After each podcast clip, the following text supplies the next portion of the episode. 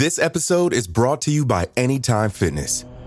Forget dark alleys and cemeteries. For some, the gym is the scariest place of all, but it doesn't have to be.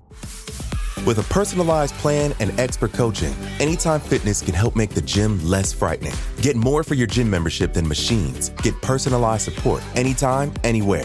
Visit AnytimeFitness.com to try it for free today. Terms, conditions, and restrictions apply. See website for details. Listen closely. That's not just paint rolling on a wall, it's artistry. A master painter carefully applying Benjamin Moore Regal Select eggshell with deftly executed strokes. The roller, lightly cradled in his hands, applying just the right amount of paint. Hmm. It's like hearing poetry in motion. Benjamin Moore, see the love. Hear that? It's the sound of someone whacking the ground with a rake. Specifically, they're beating around the bush which we've done enough of in this ad too, so let's get right to it. The new Moneymaker scratch off from the Ohio Lottery doesn't beat around the bush. Money Maker. Play the game and you could win money up to $2 million. With more than 88 million in prizes ranging from 50 to $500, Moneymaker cuts right to the cash. Lottery players are subject to Ohio laws and commission regulations. Play responsibly. A chill blew through the streets of London one August day in 1802. Though the wind blustered and the shingles rattled outside, it was nothing compared to what was happening indoors. Inside a small, dingy house on the outskirts of the city, 52 year old Joanna Southcott was locked in a battle with a demon. Joanna braced herself as she felt an evil presence enter the room she'd been ordered by the Holy Spirit to sequester herself alone in a house so that she could speak with Satan. A chill ran up Joanna's spine as she heard an awful, echoing voice. At first, she assumed she was speaking with the devil himself, but the being soon identified himself merely as Satan's friend. The demon didn't want her blood, it wanted her loyalty. It sought to deceive her, as Lucifer had once deceived Eve. Joanna shivered as the voice thundered, Thy God is a liar. But Joanna had faith. She knew that the Lord would guide her through any conflict. So she beat back her fear and felt her soul shine as she answered, Who then is my God? I seek to serve no other God but the God of heaven. And with those defiant words, the battle began.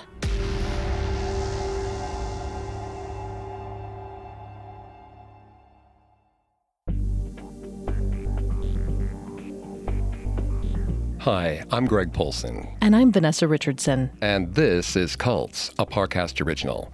Every Tuesday, we look at a cult's practices, their leader, and their followers. You can find all episodes of Cults and all other Parcast originals for free on Spotify or wherever you listen to podcasts. To stream Cults for free on Spotify, just open the app and type Cults in the search bar.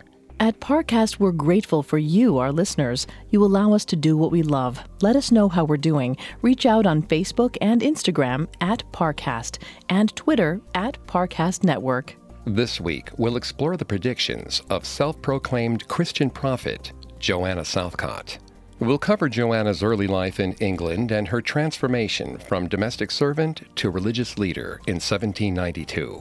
Next week, we'll focus on the final years of Joanna's life and the organizations which sought to keep her legacy alive after her death.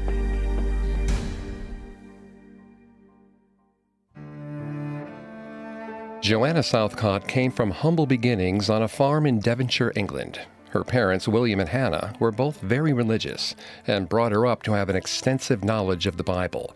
As a young girl, Joanna's father made her read a chapter of the Bible each day and discuss it with him afterward.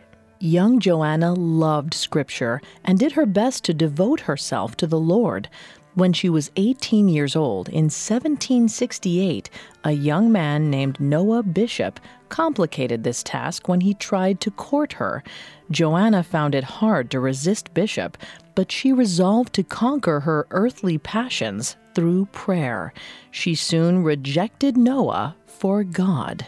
After another man, Peter West, expressed an interest in her, Joanna prayed for a sign from the Lord. She asked God to keep Peter away from her for a month if he wasn't her destined soulmate. When Peter failed to visit her the next month, she knew her prayers had been answered. Peter finally came to call sometime later, but Joanna rejected him. He was too late. God had spoken. In Joanna's time, it was unusual for a woman of her age to remain single. However, her hyper religious upbringing may have made her reluctant to marry. Vanessa is going to take over on the psychology here and throughout the episode. Please note, Vanessa is not a licensed psychologist or a psychiatrist, but she has done a lot of research for this show. Thanks, Greg. According to a study performed by Dr. Dina Abbott, high religiosity has been linked to low sexual self esteem in women. She writes, Women with high religious commitment are less likely to perceive sex as congruent with their moral values. It's possible that Joanna's intense desire to be a good Christian woman made her wary of sex and thus less eager to marry. Apart from her refusal to wed, Joanna stuck close to the era's ideal of a modest Christian woman. And the fact that she was single soon proved to be a blessing to her father. At some point, her mother died. Soon afterward, Mr. Southcott became ill. He was so sick that he needed someone to take care of him full time. Unlike her other siblings who were grown, with families of their own, 21 year old Joanna could focus entirely on her father, so the job fell to her.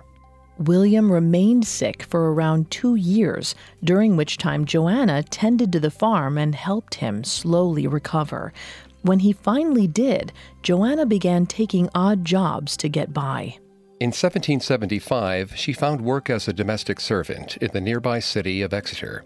She stayed there for five years, during which time she won the affection of her boss, an upholsterer named Mr. Wills.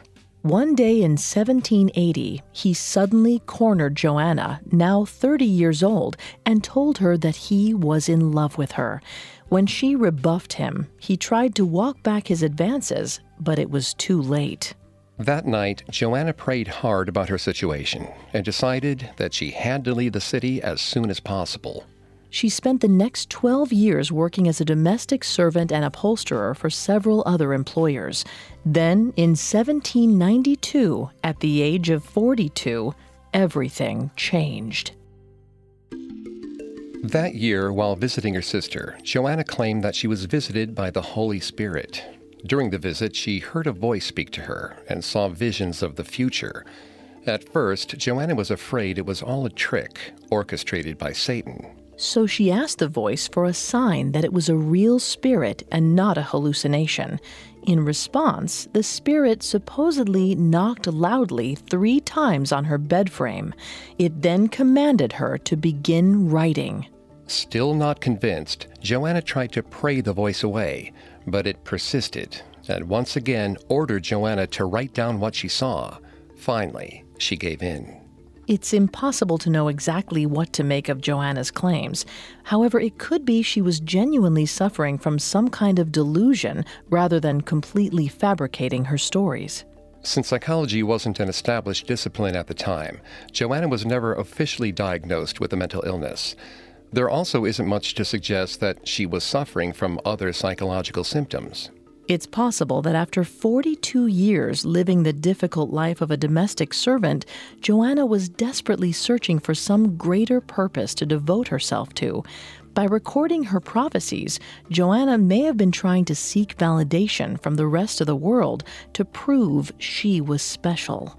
Regardless, Joanna never changed her story during her lifetime. According to her, after hearing the voice of God, she took up a pencil and wrote immediately without thinking. She claimed the words came easily and in simple rhyming verse, faster than she could think. As she wrote, she rarely ever looked down at the paper except to turn the page. It was like the words weren't coming from her, they were being channeled through her. When she was done, Joanna read back her writing and gasped. She was surprised to find that she had predicted England would soon go to war with the French, and that shortly after, the island would fall into distress and famine. The first person Joanna told about her visions was her sister. Far from being impressed, her sister dismissed her writings as absurd gibberish. She disputed Joanna's points and forbade Joanna from writing any more prophecies as long as she stayed in her house. Joanna didn't seem very surprised by her sister's disbelief. She knew how unlikely her story sounded. She had her own doubts and privately wondered if she was spouting blasphemy. But in her mind, she wasn't doing any harm by writing the prophecies down. After all, she wasn't screaming them in the streets. So, when her sister went on a short trip not long afterward, Joanna broke her rule and wrote down more of her predictions. For a while, Joanna kept her prophecies to herself, but in Christmas of 1792, she opened up once again after joining a small society of Methodists. Joanna told her fellow believers that she'd been visited by the Holy Spirit with visions of the future. Like her sister, the Methodists worried that Joanna was mentally ill. When she tried to protest and explain herself, the leaders of the society kicked her out. They believed she was either sick or being misled by the devil. This rejection left Joanna shattered. Her mood plummeted, and she went back to living with her sister for a while, apparently needing someone to take care of her. According to Joanna, at her sister's home, she was immediately mentally attacked by demons for 10 days straight. While her previous visions had been thrilling, now she was made to see and hear horrible things. She could feel Lucifer trying to break her faith. In the end, Joanna's steadfast prayer vanquished the devil, and she emerged more sure than ever that the Lord was on her side. Soon, Joanna's faith was rewarded. The following year, in 1793, war broke out between Britain and France, just like Joanna said it would. As a result of poor harvests and the financial pressures of the war, parts of the country were economically depressed, just like Joanna said they would be. Buoyed by this proof of her second sight, Joanna told two reverends about her experiences, and for the first time, she got a positive reception. One of the men she contacted, Reverend Tanner, urged her to continue her writings. The other, however, Reverend Leach, claimed her visions were from an evil spirit.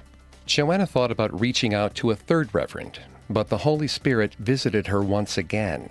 This time, God told her she must convince Reverend Leach of her holiness before spreading her message further. All the while, 44 year old Joanna continued to work full time, taking jobs as a domestic servant while quietly writing about her revelations. She waited until 1784 and then wrote to Reverend Leach a second time. By now, England was in a worse economic crisis than before. Joanna's predictions seemed more reliable than ever. Reverend Leach seemed to agree, at least in part. He responded to Joanna's letter, still sounding skeptical, but acknowledged that God may be revealing things to her that he couldn't understand. Joanna was frustrated with the tone of Leach's letter. She felt she'd already proven beyond doubt that her predictions were accurate. She'd been told to sway Leach to her side, but at best he seemed to be gently brushing her off. She worried that time was of the essence. The more she communicated with the Holy Spirit, the more she feared something big was coming. Though she didn't know what it was, she knew the Lord had chosen her for an important mission. But without the approval of the church leaders, Joanna knew she'd be accused of using black magic or consorting with the devil instead of spreading God's word. To try and enhance her credibility, Joanna put her writings from 1794 into a sealed box and gave it to one of her friends for safekeeping. A few months later, she wrote to Leach a third time, trying yet again to get his approval. He responded towards the end of the summer, telling Joanna that he'd resigned as minister and was no longer interested in verifying her claims. Like many others, Leach may have believed Joanna was suffering from mental illness. Joanna instead turned her attention to a small group of unnamed men she thought she could convert to her side. The men may have been part of the Methodist society she was booted from years before, or they may have been other clergymen who'd talked with Reverend Leach before he resigned. Either way, 45 year old Joanna delivered some of her sealed writings to the men at the end of 1795 and made a deal with them. They could read her prophecies for themselves in the future to determine whether they were divinely inspired or not. But she insisted that the seal couldn't be broken on the writings unless the men did it in the presence of Joanna and her friends. The men agreed to Joanna's terms, but promptly broke their promise. They reviewed Joanna's prophecies without waiting for the proper time. After reading them, the men quickly agreed amongst themselves that the predictions were inspired by the devil, and Joanna was dismissed as an agent of Satan once again. But as Joanna later reported, she'd known all along the men would break the seals early and label her a fraud. The Spirit had told her that she would have to keep her faith and continue writing her prophecies in the face of ridicule. Luckily, she soon managed to sway one religious figure to her side. Joanna revealed her prophecies to a new reverend and told him how Leach and the others had called her the devil. The man, Reverend Pomeroy, encouraged Joanna and said he was confident the Holy Spirit was speaking through her. With his quiet support, Joanna grew confident enough to make one of her boldest claims yet. And with this prediction, Joanna became a prophet. Coming up, Joanna's proven right again, and people start to take notice. This episode is brought to you by Anytime Fitness. Forget dark alleys and cemeteries. For some, the gym is the scariest place of all, but it doesn't have to be. With a personalized plan and expert coaching, Anytime Fitness can help make the gym less frightening. Get more for your gym membership than machines. Get personalized support anytime, anywhere. Visit AnytimeFitness.com to try it for free today. Terms, conditions, and restrictions apply. See website for details. Spring is a time of renewal, so why not refresh your home with a little help from Blinds.com? Blinds.com invented a better way to shop for custom window treatments. There's no pushy salespeople in your home or inflated showroom prices. Free samples, free shipping, and our 100% satisfaction guarantee can put the spring back into your step and into your home too. Shop Blinds.com now and save up to 45%. Up to 45% off at Blinds.com. Rules and restrictions may apply. Now back to the story. Joanna Southcott, a 42 year old domestic servant, began receiving visions of the future in 1792. Over the next several years, she attempted to convince her sister and several clergymen that she was communicating with God. But despite some of her prophecies coming true, she had little success convincing them to believe her. They largely thought she was suffering from mental illness or that she'd been led astray by Satan.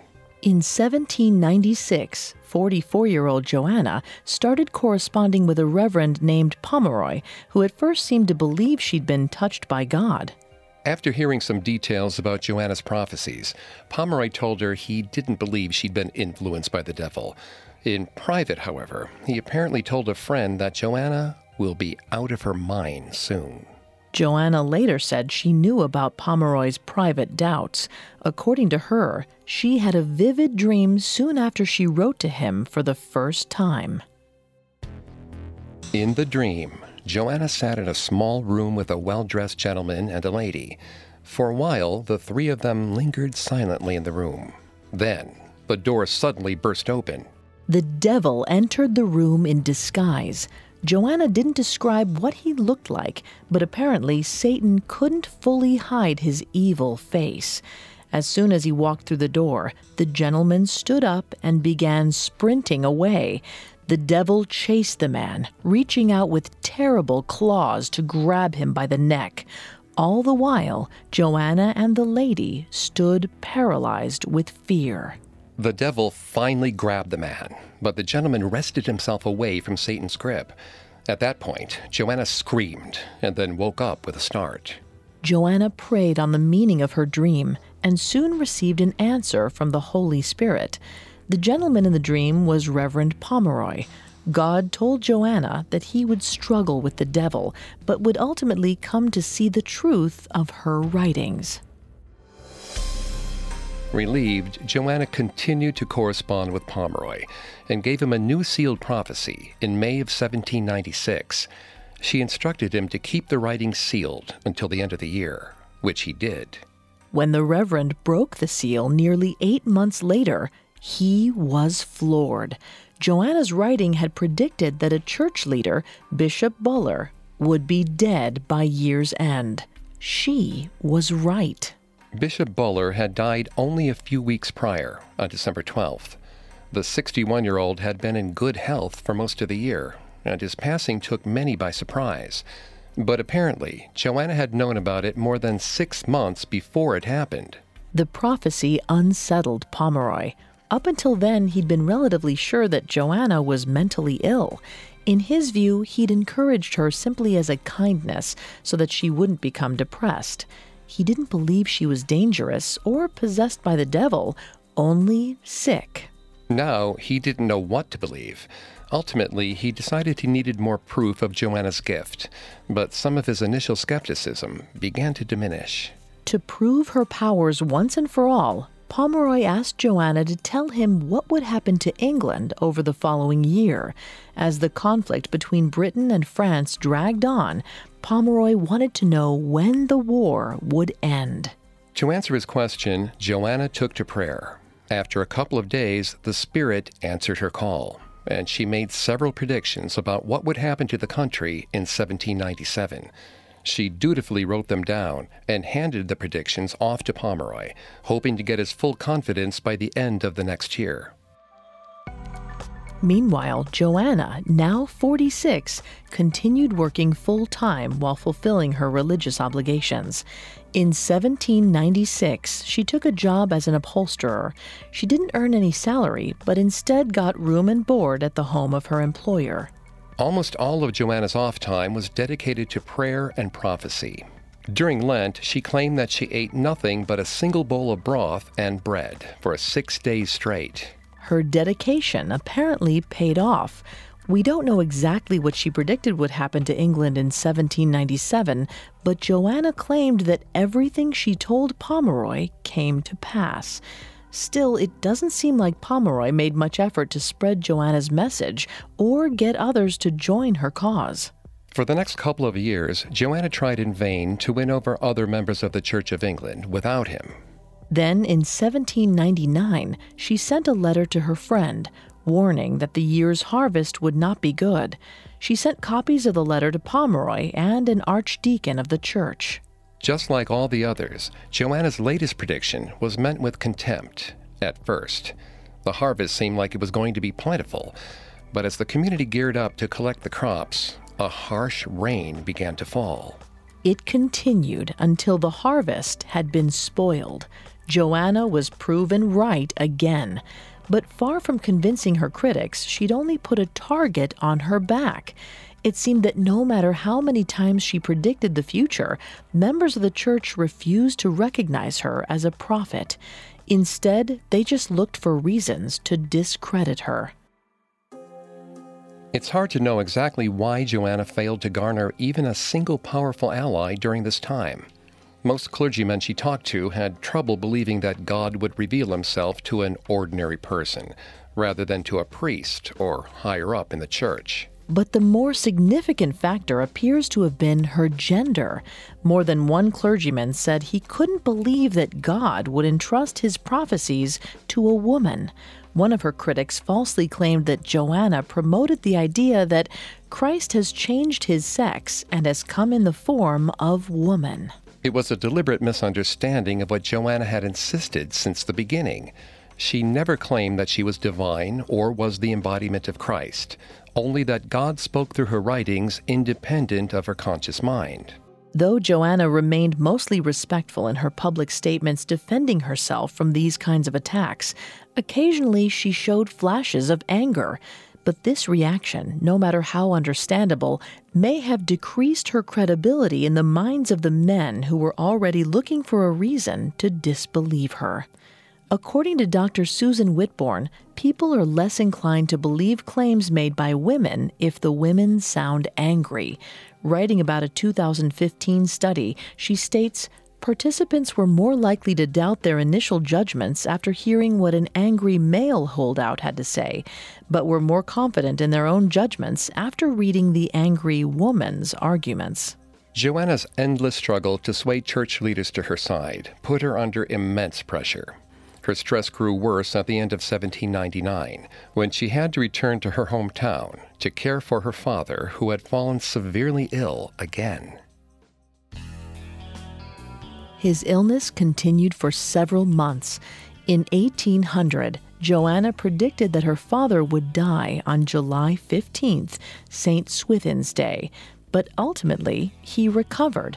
The day passed and Joanna's father survived. It was her first failed prediction, and her critics seized on it.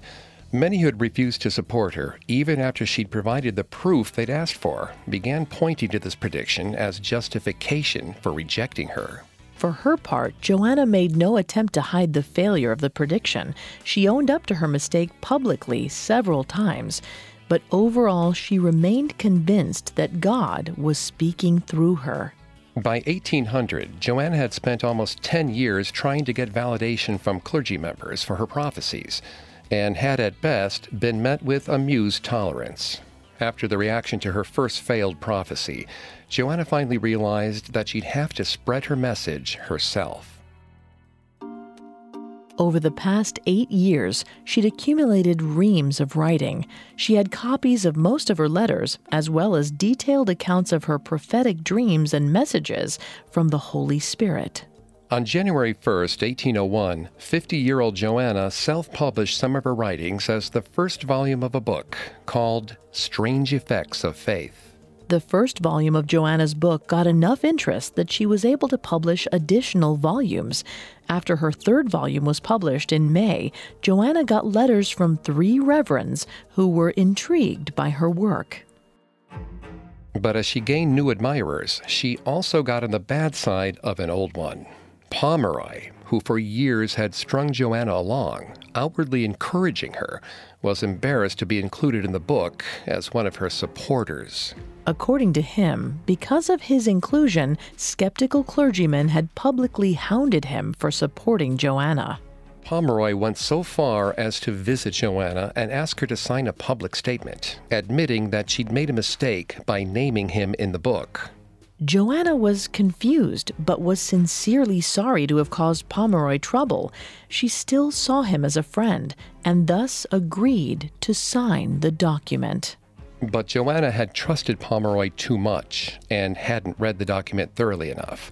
What she actually signed was a statement declaring that Pomeroy had never supported her at all. It also falsely claimed that Pomeroy had told her that her visions were a product of the devil. With Joanna's unwitting signature, Pomeroy could now lie to skeptics that he'd actively discouraged Joanna from prophesying. His behavior took Joanna off guard especially when Pomeroy bought an ad in a local newspaper reprinting the document she'd signed, publicly accusing Joanna of lying in her book. Joanna never forgot his betrayal. In response to the newspaper ad, she printed and distributed handbills throughout the city trying to clear up the misconception. She also tried to get the writings she'd sent to Pomeroy back from him, but he'd already burned them all. All in all, it was a sobering experience for Joanna and one that would haunt her for years. But while her self published writings had provoked Pomeroy's ire, they'd also introduced her to a number of people who would actually support her in the future. In December of 1801, 51 year old Joanna met with the three reverends who wrote to her in May along with four other men who were interested in her predictions.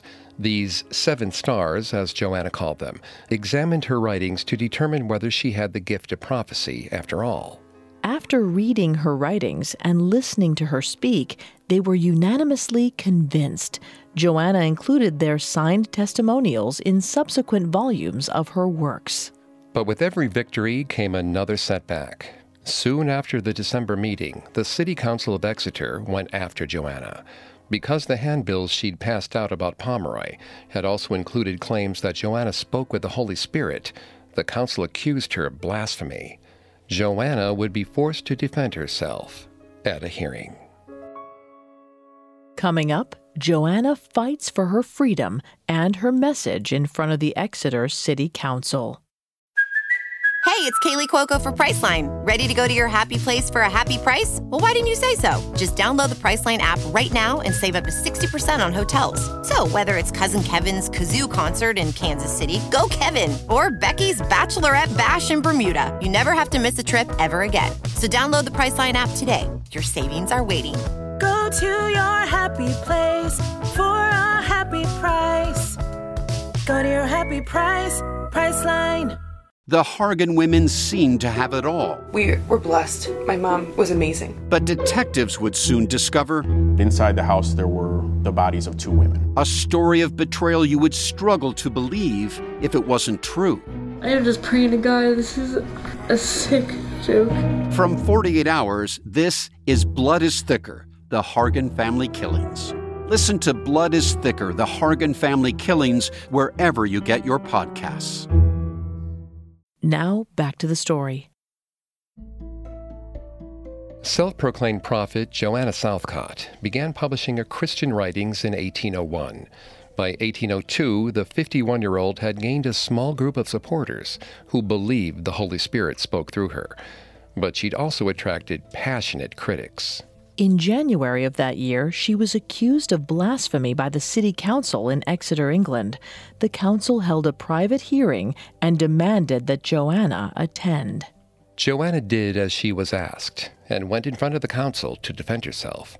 The mayor asked her to hand her writings over to him until the following year so that he could judge for himself whether Joanna's predictions were accurate.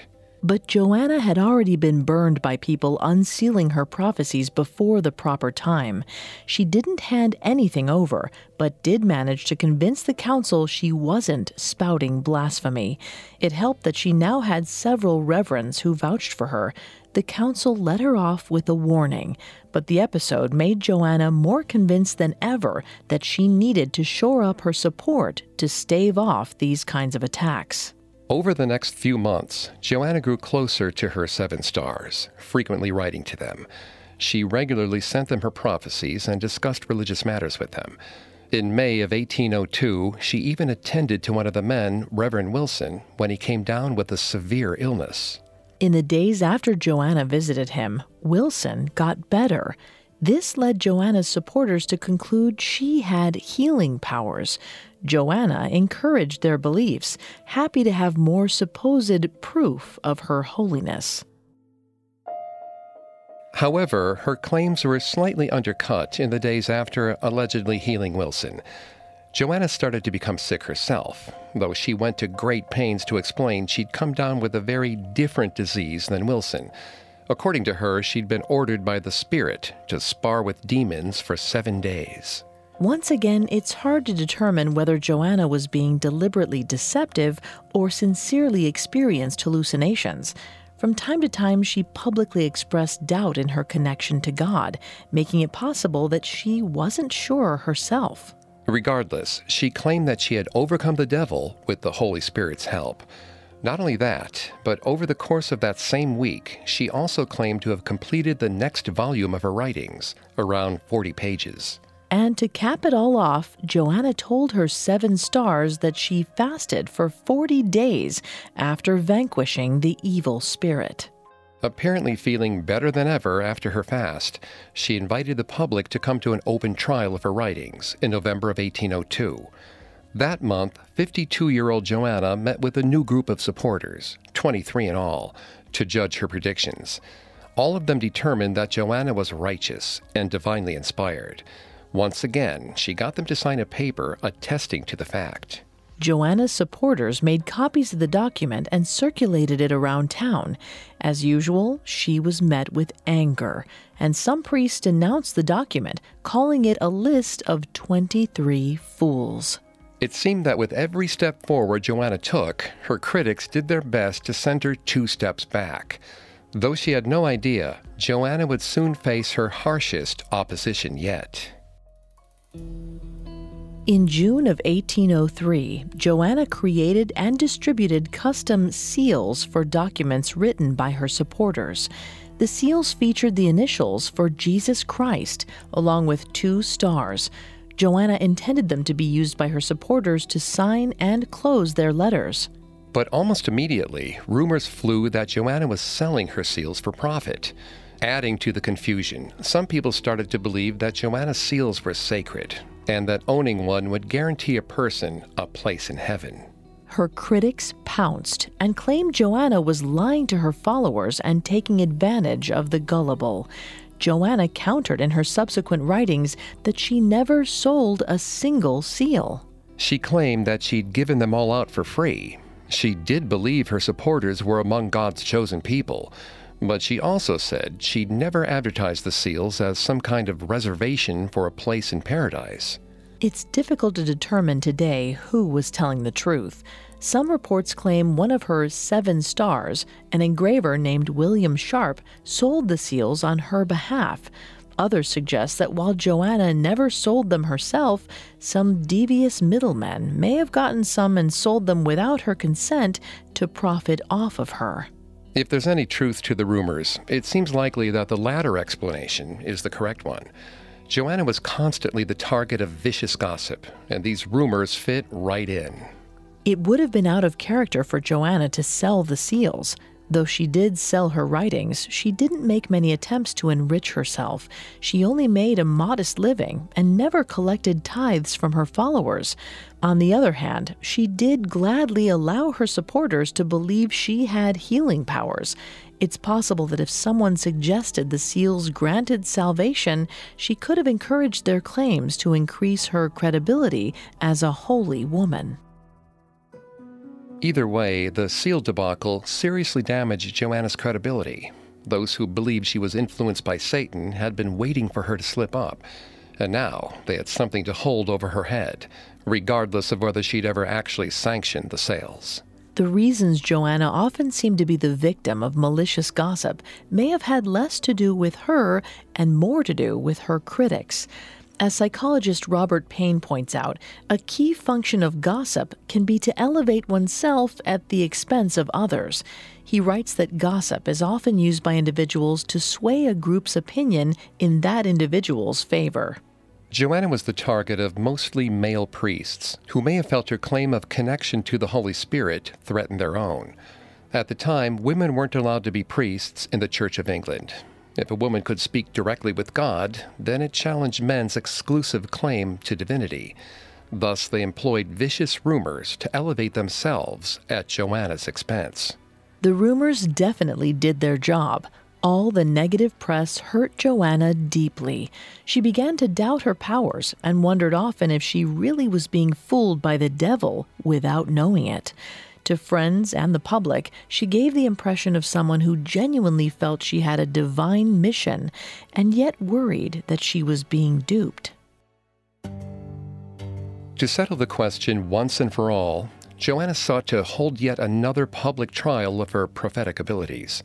With enough independent validation, she felt she could quell her doubts and prove that her connection to God was real. At the end of 1804, a full panel of 48 men examined Joanna's writings and interviewed her acquaintances. Just like in the previous trial, by the end of it, all 48 men were convinced Joanna was sincere. They signed a paper declaring that her prophecies came straight from God. This success comforted Joanna, and she resolved to continue making prophecies she published a seemingly endless trove of letters and religious writings over the next few years. With each new volume, her readership grew. Though critics continued to hound her, she soon had enough passionate supporters to drown them out. According to Joanna, she had distributed close to 14,000 of her seals by 1807. Not everyone with a seal was a die-hard follower, but the number spoke to her rising influence and the wide distribution of her books. With each new volume of her writing selling better, Joanna became desperate for clergy members to finally take her seriously. Over the next few years, she and her followers sent countless letters and copies of her work to higher ups in the Church of England. They demanded the bishops open a box of Joanna's prophecies that she'd previously kept sealed for a time of national emergency. However, Joanna ultimately reached a point where she didn't seem to mind whether or not the bishops approved of her or opened her box. She only wanted them to go on record about her one way or another. She sought their attention more and more aggressively, but most of the upper echelons of the church continued to ignore her. The people, however, were definitely listening. In 1812, a wealthy follower of Joanna's named James Cousins died, leaving part of his fortune to her. It was enough money that 62 year old Joanna was secure for life. Meanwhile, as always, she continued to write. By the end of 1812, she'd amassed more than 50 volumes of work, averaging around 50 pages apiece. It's difficult to estimate exactly how many followers Joanna had during this era. Her books now sold tens of thousands of copies, but not every consumer was a die-hard supporter. Still, it seems safe to say that she had at least 10,000 loyal followers throughout England, although most had never met her in person. She primarily communicated with the world through her books, acting as a distant holy figure rather than a highly coordinated group leader. The tactic set her apart. Though there were plenty of religious figures claiming to be prophets at the time, very few were female. Joanna's endless perseverance and patience in the face of criticism surprised her opposition. It turned her from an anonymous domestic servant to a significant religious thinker in her own right. But with so many followers came high expectations. All of them expected a grand revelation to come from Joanna eventually. They believed she was God's chosen prophet, and so assumed he'd entrusted her with world shaking secrets beyond whether the year's harvest would be good or not. In 1814, the moment they'd been waiting for finally came. That year, the 64 year old virginal prophet dropped her biggest bombshell ever. She claimed she was pregnant with the child of God.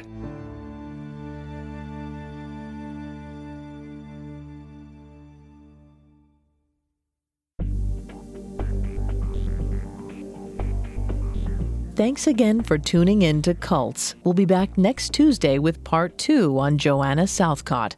We'll hear about the fate of Joanna's child, as well as the movements she inspired even years after her death. For more information on Joanna Southcott, amongst the many sources we used, we found Charles Lane's book, The Life of Joanna Southcott, extremely helpful to our research. You can find all episodes of Cults and all other Parcast originals for free on Spotify.